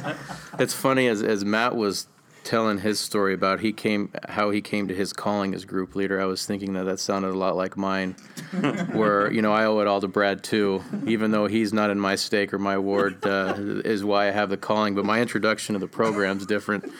You know, I, I came through the program uh, as an addict in recovery.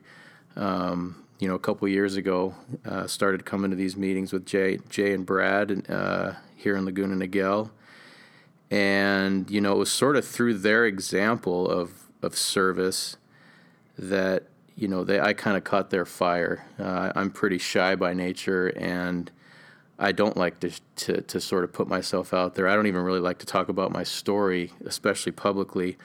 And I remember I completed the 12 steps uh, probably over a year, about a year and a half ago now. And I remember telling Jay or talking to Jay about it that I kind of felt this big like letdown, like you know I was done and I did this amazing thing, and it's like, now what? Now what do I do? And he immediately told me, you know, you, you need to, you need to go sponsor people, and I was like, Ugh, I don't really want to do that. And I remember the next meeting, I actually threw it out there in a meeting, like, you know, hey, if anybody's interested, I, I just went through the 12 steps and, you know, I'd, I'd love to sponsor you. And it, it, someone like literally went up to me after that meeting and it started right, yeah, it, was, it pretty much blew me away. And it sort of has been that that same thing, you know, whether it's been through sponsoring people or now, uh, you know, in the in the in the calling as group leader and sort of pitching the program to our stake. It's a new program to our stake, so we had to go through all of the wards in our stake and sort of introduce what the program was, what it was about, what the meetings were, you know, sort of the culture and the idea. And you know, Xander and I went, uh, you know, with our wives, and and so we've had some other people help us out as well went around to each of the stake or wards in our stake, and you know, lot, with with a lot of help from Matt and Brad and Jay, you know, helped us get these presentations and get the word out there. So you're saying that at that point of accepting the calling, I guess self-described calling or a challenge from Jay to be a sponsor, did that that fulfill that hole for you? Absolutely. You know, it, it took my recovery to another level. I, I, I thought that I had sort of achieved like that pinnacle of my recovery going through the 12 steps. But service and, and continuing to serve, you know, there's more to climb. There's more to gain in your recovery. why were you hesitant that like, oh, I didn't want to sponsor someone? Why? You knew what a sponsor was. You had one. I had I had an You s- amazing sponsor. He changed my life, What- and I, and it wasn't that I didn't want to sponsor people. I didn't want to put myself out there, um, and I still struggle with that. Honestly, like it, Is that it- just because you're shy, or Don't you feel like that- most members feel that way about service in general, like or about like? Um, Well, it's funny. I'm not in general? opposed to service. I love getting my hands dirty and doing that kind of service, but the kind of service where like I have to be vulnerable and that service I don't like very much. Although I mean I, I like it now because that's pretty much all I do now. But it's not that I'm opposed to service. It's not. It's uncomfortable so explain, for me. So, so explain how this one was more. On, you know, I, I bet I think a lot of people feel the same way. That's what I'm getting. Oh at. yeah, yeah. I mean, th- this was this was probably one of the hardest things I've ever had to do in my life. Was go. I, I grew up in the Irvine Stake, which is uh, where your meeting is. which is where our meeting is. And going before these people that are like my best friends or my best friends' parents or people that I've known my entire life and tell them that the person that you knew was living a lie, was living a facade, and sort of admit that in front of them was, was absolutely terrifying to Because for me. those of you who don't know, real quick, is when he talked about going to meeting, he had been going to meeting for over a year now, right? Like year, two Yeah. years, two years, and then um, got his two-year chip. But it had been in neighboring stakes that Right. had ARP, so All- they yeah. didn't have one in his stake. So what he's saying is, when he got called to to, to be the group leader in his stake with Xander um, as the facilitator. He had to then go back. So imagine, put yourself in that shoes. You have to go. It was easy probably to come and share it. You know, no one recognizes you in these buildings. Right. I, yeah. Now you're now you're breaking your anonymity, which is something that's actually pretty sacred in the program. But those of us have chosen not to. You know, we kind of Yeah. share our story, and anyways, that's awesome. So Yeah, I it- see where you'd be in that going back. But like, but but you know, if if I could get past you know my own personal feelings about it, you know, the results that we've had have been amazing. You know, like like what you guys have talked I mean, how about. many weeks have you guys been in now? So we've we've uh, we're on step ten, so we've 10 ten, weeks, and and same sort of thing like you guys were saying earlier. People just come out of out of the blue and just say, hey, you know, like I had someone in the temple the other day say, you know, stop me and say, hey, you know, I remembered when I didn't know who this person was, but she remembered me from these from these presentations we did, and you know, I've had all kinds of people do the same thing. I know you too. uh, You have too, Xander. Was your Greg? Was your fear how people are going to accept you? Like now they're going to not like me. They're gonna- Absolutely. Yeah, And- I mean, and Jay, it- you talk about that a lot too, right? That's why you didn't think you'd be able to serve in the church and, or break Uh, anonymity. Uh, mine was more so I just felt like a failure. Like you know what I mean. I felt like I had still had a lot of shame. I was holding on to a lot of shame. So was Yeah, I mean, I, I was I was uh, afraid of letting all these people down, and, and, and what they would think of me if they saw the real me, or Did the old happen? me. Did no, absolutely not. the The exact opposite happened. You know, all the things I had in my head of what people were going to say or how they were going to react. None of that happened. It was it was the opposite. I mean, you're you're overwhelmed afterwards with with the show of emotion and compassion and empathy. I mean, people are coming up to you sobbing, just saying, "I'm so glad we're talking about these things. I'm so glad you guys started this conversation because it needed to happen a long time ago. It it's needed to happen for a while." And you know, I'm I'm sure there are people that you know may be sitting there judging me, but I, I didn't hear that. I never saw that. I never experienced that in, in any of the presentations we did. just just to kind of add on to that, I think a, a lot of members of the church, and this has kind of been, I think, a hot topic on social media this year, is talking about the culture of the church, and that members of the church love the doctrine of the church, but but a lot of time, a lot of people have problems with the culture of the church, and people will leave over that. They'll leave because they feel like they don't fit in, or or you know, r- r- uh, any of those things. And so I think a lot of times when we go in, I had fear. I know Greg had fear. I'm sure all of us did when we went to do those those third hour combined meetings. But this is you want to talk about making changes to the culture of the church. Like I, I literally can't think of a single thing that is doing more to change the culture of the church than talking about real struggles, real trials, things like addiction that every LDS family deals with on one level or another and get in and get real honest and talk about these things and it's just refreshing. I think we get used to it because we come to one meeting a week or multiple meetings a week and we're used to this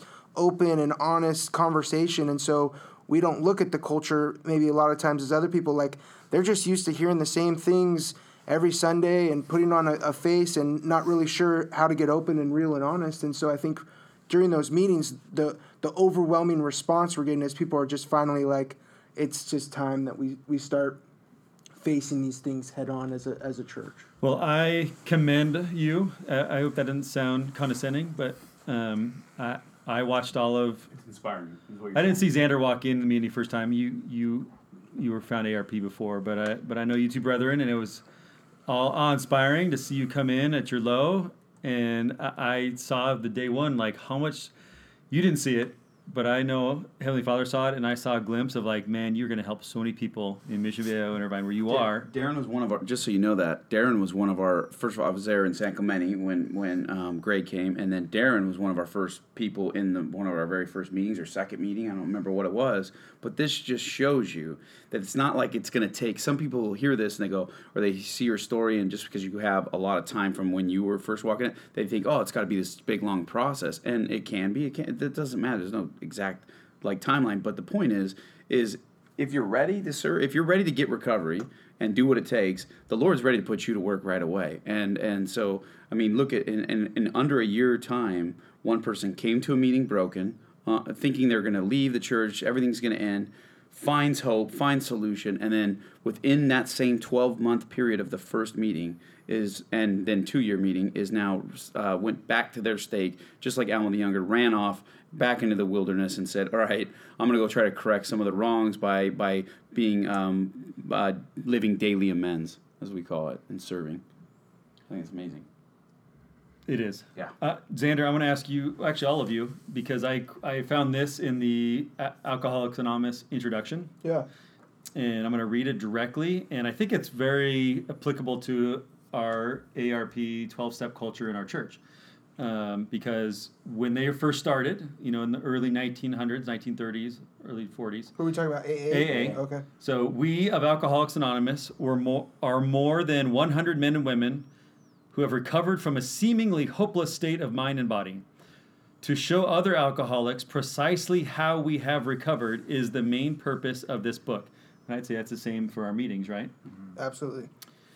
For them, we hope these pages will prove to so convincing that no further authentic- authentication will be necessary. We think this account of our experiences will help everyone to better understand the alcoholic.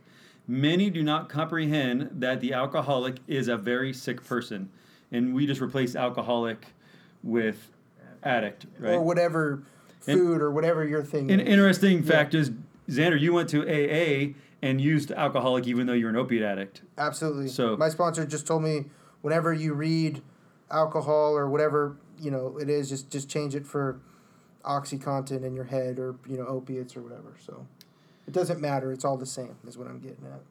Okay, so here is the the the this hit me heavy when I read it. It is important that we remain anonymous.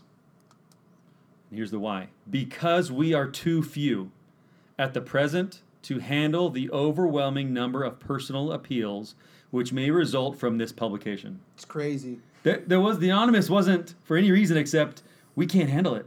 we're going to get bombarded with people coming to us for help. And have each of you experienced that in your area? Like, I I know Jay did here.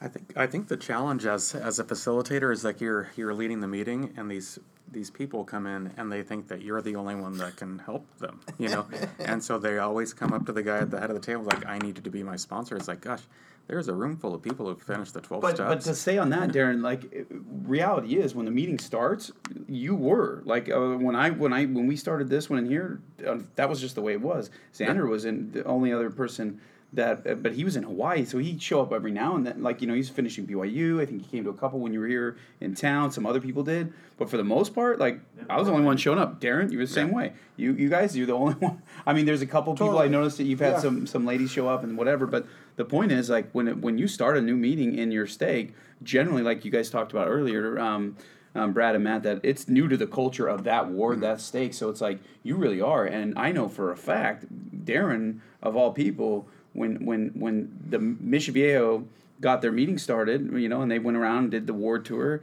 There was probably like thirty, just like Irvine, thirty something people showed up the first night and didn't stop. And uh, I mean, so much that at one point you were probably sponsoring eight, eight or nine guys, you know, or whatever it was at the time. And uh, I just remember it was just like, holy crap, like to a point where you're like, you got to come too to help, like you know what I mean? Like There- it was I was sponsoring literally fifteen people. 15 people. Yeah. Yeah. So talk about putting the service. You know, not only is there not a shame culture in this ARP program, it's the exact opposite. And uh, but then you know then you get multiple lines, right? Like then you start one person get like you were. Yeah, like, that's that was the point. Like Yeah. at first, like you're you're sponsoring like 15 people, and then and then it's like you're training a group of a little of army, like a little army, yeah, right? yeah. Like a little outsourced sales team or, Yeah. or army or whatever you want to call it. Because you were that for me. You and one other person finished the steps in our Laguna Niguel meeting Mm-hmm. 1st and and right away I told you, just like I told Greg, just like anyone else.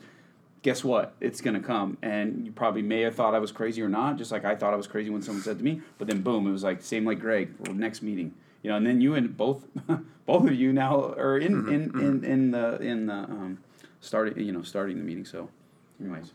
Uh, you so I go out there and read twelve steps introduction. I- It's just fascinating because they had just like written the steps. They got a group of people that have like gotten sober, and you know, if they read when they write this, they're like, "Hey, we're uh, we're not an organization of the consent. We are not an organization of the consent conventional sense of the word. We're no fees, no dues whatsoever. You don't pay money. The only requirement for membership is an honest desire to stop drinking in this case. We are uh, they were not allied with a certain faith or denomination. And so let's ask that. Is our ARP uh, exclusive to members of the Mormon Church or Church of Jesus Christ of Latter-day Saints? Andrew, how do you, oh, you answer that one? Uh, Well, I think we've talked about this in our Yeah. personal Yeah. conversations a lot. No, of I- course. I, I, I just yeah. The the answer is is that the ARP program has done a very good job of taking the twelve steps of AA and and and really adopting um, our Savior Jesus Christ and Heavenly Father. The the one blessing that we as members of the church have is is our belief in in who we know exactly who our God is, who our higher power is, and um, besides that, as far as the, the 12 steps, they're exactly the same. You don't have to be a member of the church to come. In fact, uh, every meeting, there's usually a handful of people that, that aren't members of the church and they really like to come and feel the spirit that is here at ARP. And, and as was mentioned, I first, my first meetings I ever went to for a long time uh, was AA because that's where my sponsor got sober. And so for me, coming to ARP and having um, Christ put in the steps, like it, it was it was awesome. I love the spirit. I love the spirit that I felt at AA. AA was a great stepping block for me to be able to come back into fellowship of the church and regain a relationship with with my heavenly Father. Um, so with that being said, like if you're going to AA and you're not a member of our church, you know we invite you co- come come and see. And and not only that, but but we need you. We we need you. There in a lot of these areas there isn't a lot of people with time in recovery and so if you can come and, and you have any time or no time or whatever you can come and add value and, and we need you. you you can work your 12 step and come and, and, and help us so I know Matt, do you, I your question. proselytize that a lot when I go out and speak. Is it, when I'm in a congregation, um, there's got to be someone in here that went to one of the 12 step meetings, uh, whether it's AA, OA, NA, any anonymous sobriety meeting, Mm-hmm. and we need you to come and support because your years or decades can really be of service to others because this is a service program. It is. It doesn't. You and I can't. We'd be. We're very. I would almost say, I'd feel useless. Yeah, yeah. Like I was thinking about that. Like as Darin and I go out to these, you know, and try to promote the program. You know, at the end of the day, I almost feel like I'm a salesman because I can speak to the program in the third person. I've seen, it, seen it. I've read about it, I've been a part of it, but everything that I'm telling is really through the experience of others. And that's the difference between Darin and I. So that's why when I when I go out, I'm rah rah and, and pom poms, and then Darin says, "And here's my story." And guess what? The spirit comes flying in and crushes people, and they start bawling, and they want to do something about it. And I can't do that. I don't have the same ability that Darin does to speak first person. And that's why I have no idea how anyone gets sober without a sponsor, and I don't know how any group runs without sponsors in the group. I don't, I don't see how it works unless somebody's holding your hand through this that can truly relate and appreciate and understand. I can only tell you what I think you're going through, and that's not the same thing as hey, I've been there. Here's what you're feeling now. Here's what's going to happen next. Right? It's a totally different ballgame. Absolutely. And I would say back, you know, back to the point on, you know, member of the church or not. I think our, our meetings tend to be 25, 30% non-members. Um, and, and even as much as about half that are not active. You know, these are people, you know, to the earlier point with culture, you know, the culture of the church. If you're struggling in, in church culture, oftentimes you distance yourself, like Xander said, and you, you bail or you peace out. And this is a, a way to get back in um, to getting better that naturally leads you back down the path of activity ultimately at the end of the day. Once you've been in these meetings and the Spirit has worked you over and you've found that the Savior cares about you and He has a plan for you and you are finding relief from your disease, then oftentimes people end up coming back into the church. We've had baptisms, we've had endowments come from our ARP, we've had we have ARP temple nights. How rad is that? Right? I mean, it's so cool. And these are, you know, again, these are some of the most broken people you'll ever meet until you get to know them and watch them work these steps and find the the, the balm of Gilead, right? That only the Savior's atonement can provide. It's it's unbelievable. And real quick, just to add on to Matt's point about the culture, I just feel like I need to say this. Like, you know, if your solution, if you're struggling with the culture of the church and your solution is to distance yourself from the church, I, I get that. I understand. I think we've all been through that. But the only way that we're going to actually end this cycle is is for people like you to stay in the church and go through like Matt said. So the end result of that is so that the next person doesn't have to feel like they have to leave the church because of the culture because you're there to help them. The only way that we solve this culture problem is by us individually who have problems with it not leaving because of it. So I feel honestly hundred percent that what Xander just said and what you were just saying, Matt, is, is true. And I think that first of all, you uh, it takes and, and same with Greg, even though he is an addict in recovery um, as well, being the leader. Um, if you're listening to this and you're just, um, uh, we've had people reach out to us that are just family members of addicts and they're not at. If you feel prompted and inspired and and and um, and your state doesn't have a program like this, guess what? We need Matt. We need Darin. uh, You know, we, we need uh, Brad. We need uh, those who aren't really addicts in recovery to to work on the stake level, to to get uh, the bishops involved, and and to really, it's kind of a like Brad said the other day to someone, the church is us, right? Like right, like you can got to get still out. Have a role, right? I, I may not be an addict, addict in recovery, but I can play a role in this cause. A big right? role. a crucial role is what I'm what I'm trying to say is what you're saying is is is crucial role Yeah. because if me if an addict in recovery just starts running around with the bishop and stake president saying hey look at look at like I got sober and it's big everyone would be like oh that's great but you probably look at me like I'm like okay that's that's You're a little good. kooky there, little pal. kooky there man right we all have them in our wards right now it's like now you can have a, a, a, a someone who's not an addict in recovery A you know, normie. a normie, like we call it, and, and go to them on a level of, hey, look at, just so you know, there's this little meeting thing that's going down in this one stake, you know, if that's the only one that's going on, like ours was in Sacramento. This thing is, this thing could change, this thing can, like Brad said the other day to someone, this thing is going to solve, you know, it, it can solve if people work it. Almost every challenge you have in the family, right? If we know the attack, if the church says the attack is on the family, guess what's what the antidote is? Guess what the the, the, the solving solution is to that is is this program. This program saved not only my life, but it saved my marriage. And uh, what Xander was saying um, too is if you leave the church, you take all your experiences, all those miracles that you have in your life, um, all those solution, all those experiences, you take them with you, and therefore the church is none the better. Like Brad said, we are the church, and if you and this, if you want a place to to be involved to to, to help not change policies, not change doctrine, but change um, a culture of more honesty, making it more honest and more pure. You need to find your local meeting and you need to go to it. And if you don't have one and you're an addict in recovery or you're not and you feel inspired, you know, listen to these podcasts like this. And, and, and there, we have certain podcasts where we talk about what the steps are and you can always write us and talk, um, ask questions.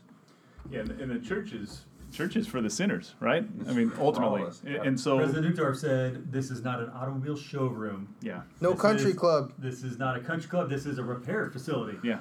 And you forget about that because on Sunday everybody puts on their best dress, right? And they look like they got it all put together when ultimately we don't, right? We're, we're all doing our best. But, but, you know, I had something really cool happen a week or two ago, and Darin, Darin was there. In our Sunday school meeting, um, our Sunday school teacher was fantastic, and he was he was talking about how in the church culture and in, in the church we teach to the ideal, and we should we should talk about how good it can be, right? Across every principle of the gospel, we want to talk about the ideal. The reality is, though, that very few of us are achieving the ideal, and we don't talk about that very much. And so then, if you're not achieving the ideal, you feel like you're out of place, you don't fit in, you don't belong. And so here's what was super cool about what this guy did. He was talking about the temple and temple covenants and being sealed as a family. And then he said, I want to bring in my wife. And not everybody knows this, but I am not my wife's first husband. And I want her to talk about what life was like growing up through the church, getting married in the temple, and then having her marriage fall apart. And what it was like to be a single mom of kids, and what did the temple mean to you then? And, and he, this, this great sister stood up and talked for 20 minutes in full authenticity about how hard it was to be a member of the church and to hear that she needed to go to the temple when she associated the temple with Families. being sealed with your family, which her family was broken broken. apart, right? And how she didn't fit in. And it was, I, I texted Darin, uh, Darin, who was sitting right behind me. I said, "Hey, it's getting all ARP up in here." You know, No, ARP. She's ARPing. She was ARP. ARPing. She's ARPing it up. And so I get super pumped about how the culture is changing. We talk about the curriculum and then the teaching approaches next year that the church is changing with Third Hour, with Priesthood and Relief Society, and roundtable, and sitting and discussing, you know, and all these things. I just think this is what I hope is the new society of the church. And to your point, Xander and Jay, what a shame it would be if the people who have not lived the ideals excuse themselves from the conversation right? Man, we need everybody in that conversation. You know, we're all in varying degrees of the ideal, right? And so I love that, that this good sister was willing to stand up and tell how hard it was and how life sucked for a while for her. And I could not get to her fast enough after the meeting to thank her for being willing to be authentic. It was a full on, you know, very real and genuine ARP moment on a in a second hour in church. Well, we as like I always say, we're the church. We're we're the culture. So we change the culture to not the church organization. Not the Yeah. the, the, the brethren don't say, "Hey, we're all LDS Living magazine covers." We as a people made this facade. Yep, yep. And so we, the people, can actually change be changed to real. Um, And I think sometimes we, oh, the church doing the like pointing to like the quorum of the twelve are like, all right, we need to make ourselves look perfect, and our Instagrams all I got to be perfect, and you know everybody has to wear pressed white this, and you got to have matching dresses for all your girls on Sundays. Like, like Wait, wait, you don't have to do that?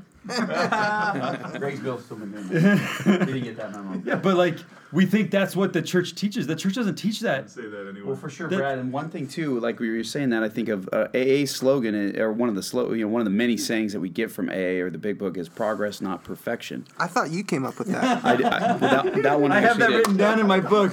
quoting Jay. hey, just because I'm good at regurgitating, I never take credit for inventing it. But I am pretty good at memorizing things. Oh, you teed me up for that one. Yeah, I did. I knew that was coming. But listen, that's what we're talking about. That's what we're talking about. I think that's what the gospel itself. I mean, if you look the first, I'm a convert, like I've we've shared before. When you when I read the Book of Mormon first, the first time I was on my mission. I finished it in my first area, so I didn't even finish it before I went on my mission. I just had the testimony that was true um, from my prayer. But um, when I finished it, I was like, oh my gosh, this is a, that whole book is about the progress, not the perfection. It's talking about in glimpses what the perfection is or what the goal is, right? Which is the ideal, like Matt was talking about. But it's a story of The the, struggle. yeah, of the struggle, which is the progression, the going up, going down, going up, going down, going up, going down. And if you try to live your life in this perfect way, you, I promise you, you're not going to serve fully. I promise you, your heart will not be opened enough to be humble enough to to when you're at the bottom of the bottom to sometimes drain your account to help someone else. But then guess what happens? You do that for a few weeks, you do that for a few months, you participate this year in Light the World, and, and guess what happens? Before you know it, all the things that you need, not want, get fulfilled. And then you realize what you want is not what you need. And that's the power of this program, is the progress that happens Xander said this before, and a lot of others have said it too, is that if we got everything that we wanted for our lives before we got this program, we would have shortchanged ourselves for what God had in store for us.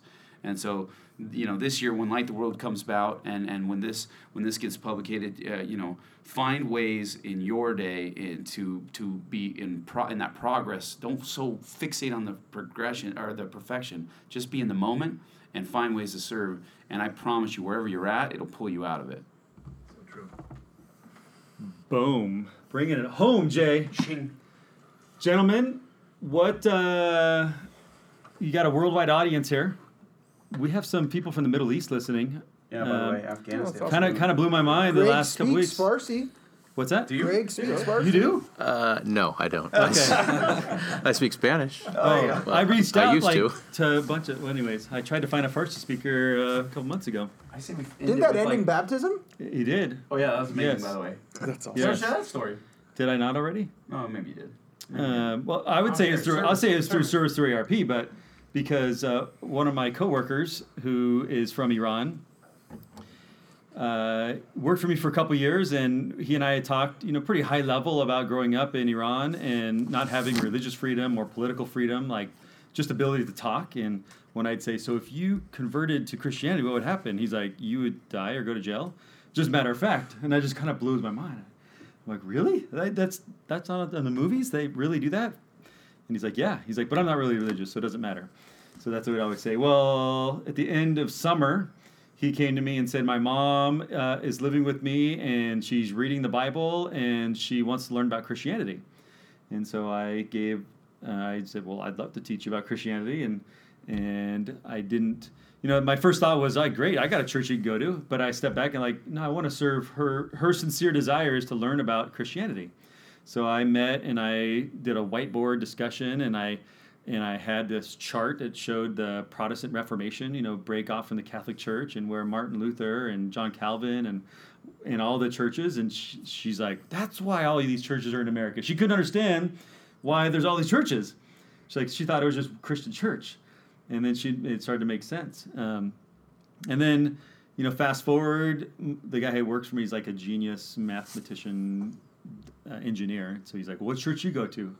I said, "Well, you ready for my opinion now? My beliefs. Now, I want to make sure you understand the lay of the land, and then I'll tell you what I believe." And so I shared the Joseph Smith story and how he had a lot of the same questions about which church to go to, and and about his first vision, and about the Book of Mormon that came forth. And I handed him a, a, a Persian copy of the Book of Mormon.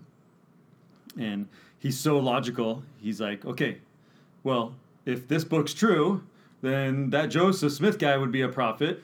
Hmm. And then that would mean your church is the right church to go to. And he's, he's like, right? I'm like, yeah. And then he spoke to his mom in Farsi. And then he's like, okay, well, we'll go to your church first.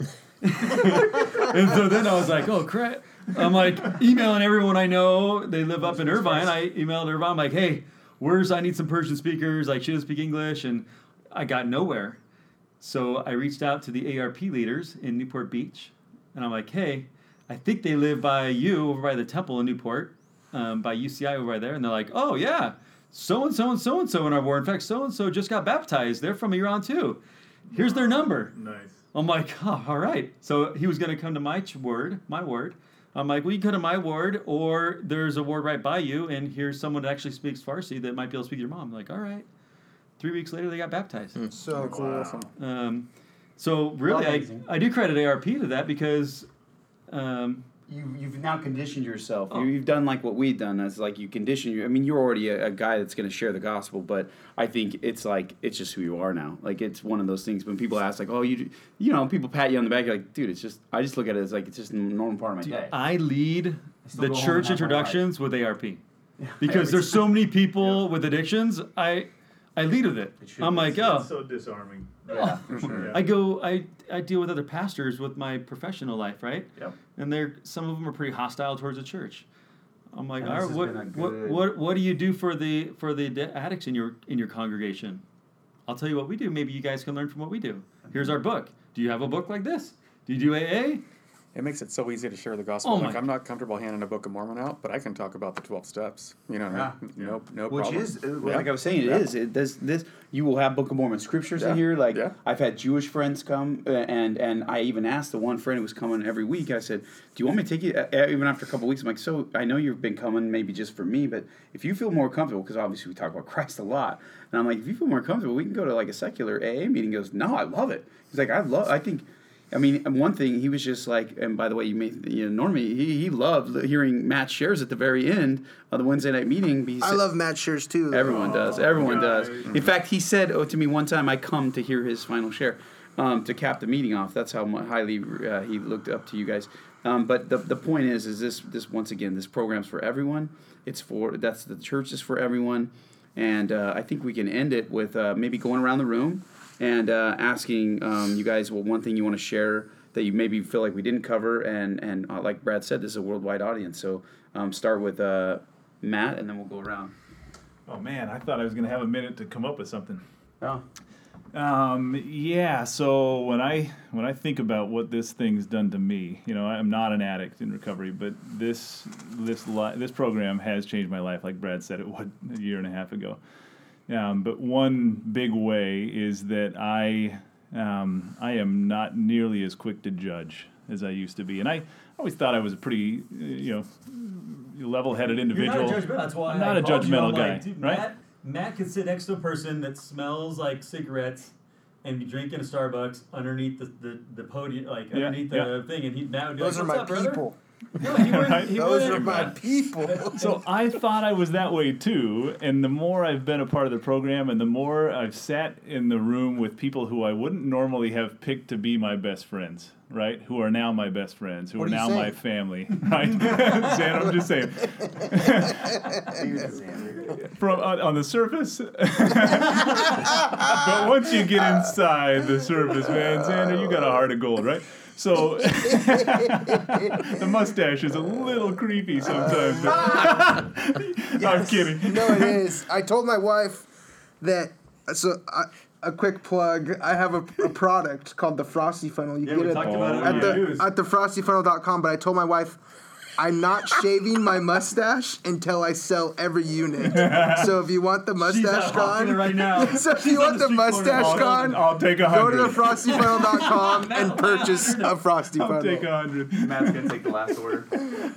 So yeah, so but for real, like I thought I wasn't a judgmental guy, but I realized a I didn't understand addiction at all. Uh, you know, and, and like so many others, especially I think in our culture in the church, you know, I think I was guilty of just assuming that addicts were just people who weren't trying hard. Yep. You know, didn't know, didn't want to make good decisions. You know. So as the normie there, you have uh, someone calls you and says, "My so and so, my loved one, I, is addicted to whatever." Yep. What's your What's your first ten words to him? yeah, I get no shock anymore, right? Like I've heard it all, you know, and it helps that Darin's my wingman. Darin makes a great facilitator because anything that I've done anyone's all. ever done, he's like, oh yeah, that ain't nothing.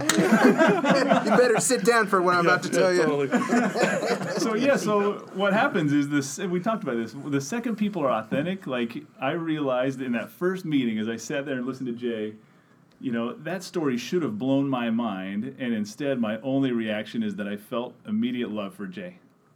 right? I w and that's what happens. That the biggest fear and the stigma is that you don't want anyone to know your story. And the second people know your story, they don't judge you. Actually, they immediately love you and support you and want to help you and do anything they can. Or they're a complete jerk. Or they're fine. They're a tool, right? Yeah. But but those people aren't in these meetings, No, right? that's for sure. Yeah, yeah. You know, and so and I believe, by the way, those people aren't common in the church either. You know, the Not church is full of good-hearted people who just don't understand. Totally. Right. And that's what this program has helped me to do is to better understand that you can't judge a book by its cover.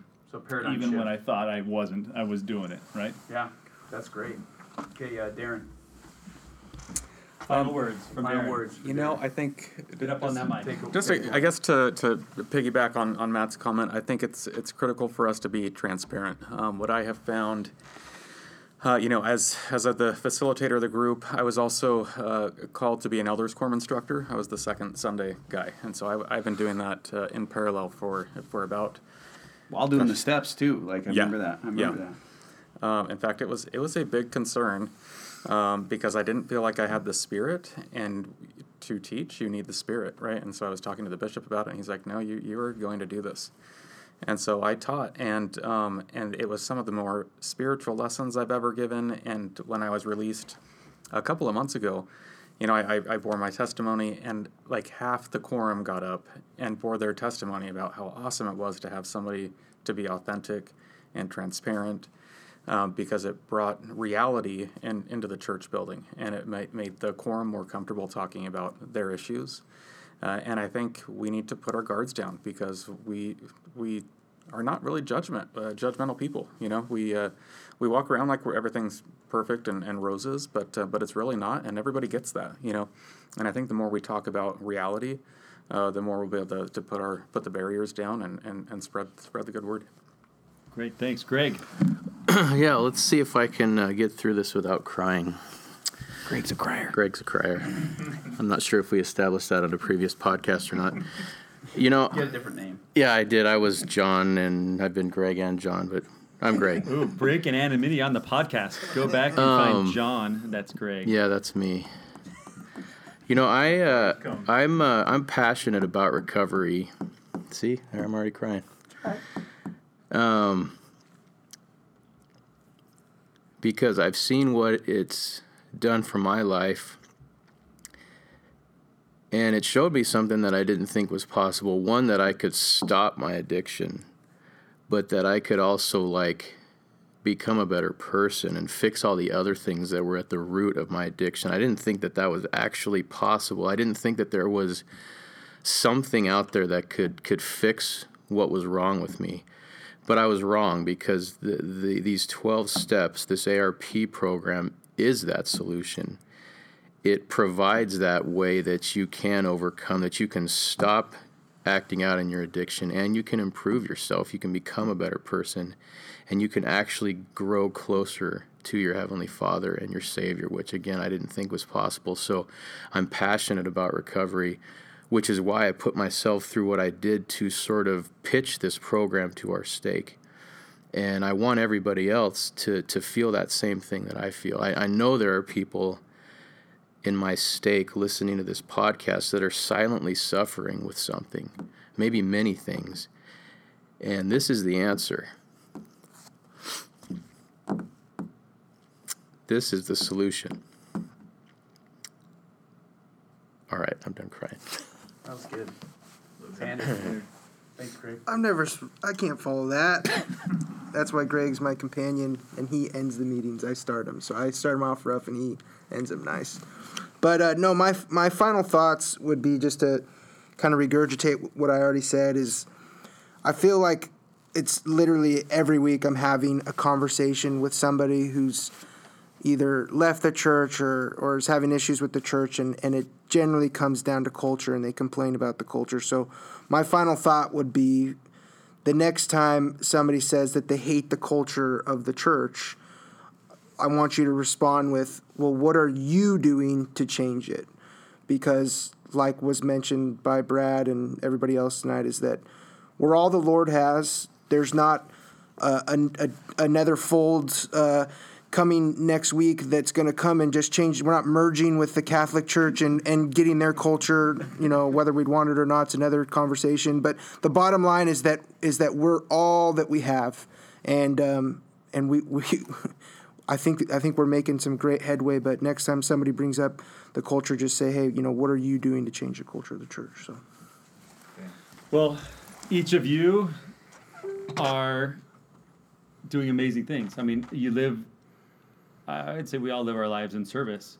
And I think we credit the 12 steps for that, um, especially step 12, which is about service. When you read that, there's so many nuggets in there. And so hopefully beyond the the Light the World campaign, we continue to do it and we inspire others to continue to do that. It's a kickstart for It's a kickstart. It was a kickstart for me last year. Like literally, I don't know what was gonna pull me out of that funk. I had been praying for weeks to get over the thing I was trying to get over, and that literally kickstarted all of 2017. And I'm ending it in a pretty good mind state. Well, you know, what's what's interesting is addiction is very common around the holidays. That's that's where a lot of addictions pop out and come to light because it's a stressful time. It's like supposed to be the happiest time, and Unless you you're know, suffering, you know, unless you're suffering, and then The holidays? yeah, Oh, the holidays for people who are in addiction are literally the worst time of the year. Mm-hmm. And even people, to be honest, even people in recovery, like Yeah. when you talk, AA holds all their meetings on Christmas and Thanksgiving. on those holidays. Yeah, because a lot of times you're getting together with your family members, Yeah. and even though you're, even though you're sober, you- in those times you kind of wish you weren't, you know, because it's just it's tough. Yeah, exactly. But uh, I- I think the church is real inspired with this season of service during this time because it gets us out of our own brain, gets us out of our own funk, gets us out of our own whatever we're into, and and serve other people. And we when we do that, we're in the service of God, and we're blessed in return. But it it it's just a beautiful thing that happens. Nothing feels better. So hey, thank you guys. Uh, Thanks for having us, Merry guys. Christmas. Yeah, Thank you. and happy new year whatever time of year you're listening to this i hope you make service a major part of your life signing out this is brad I'm Jay Amanak. That sounds like a frog. that's it your turn one more time I'm Jay Amanak. Thanks for tuning in. that was a good radio voice all right until next time the next step podcast Dear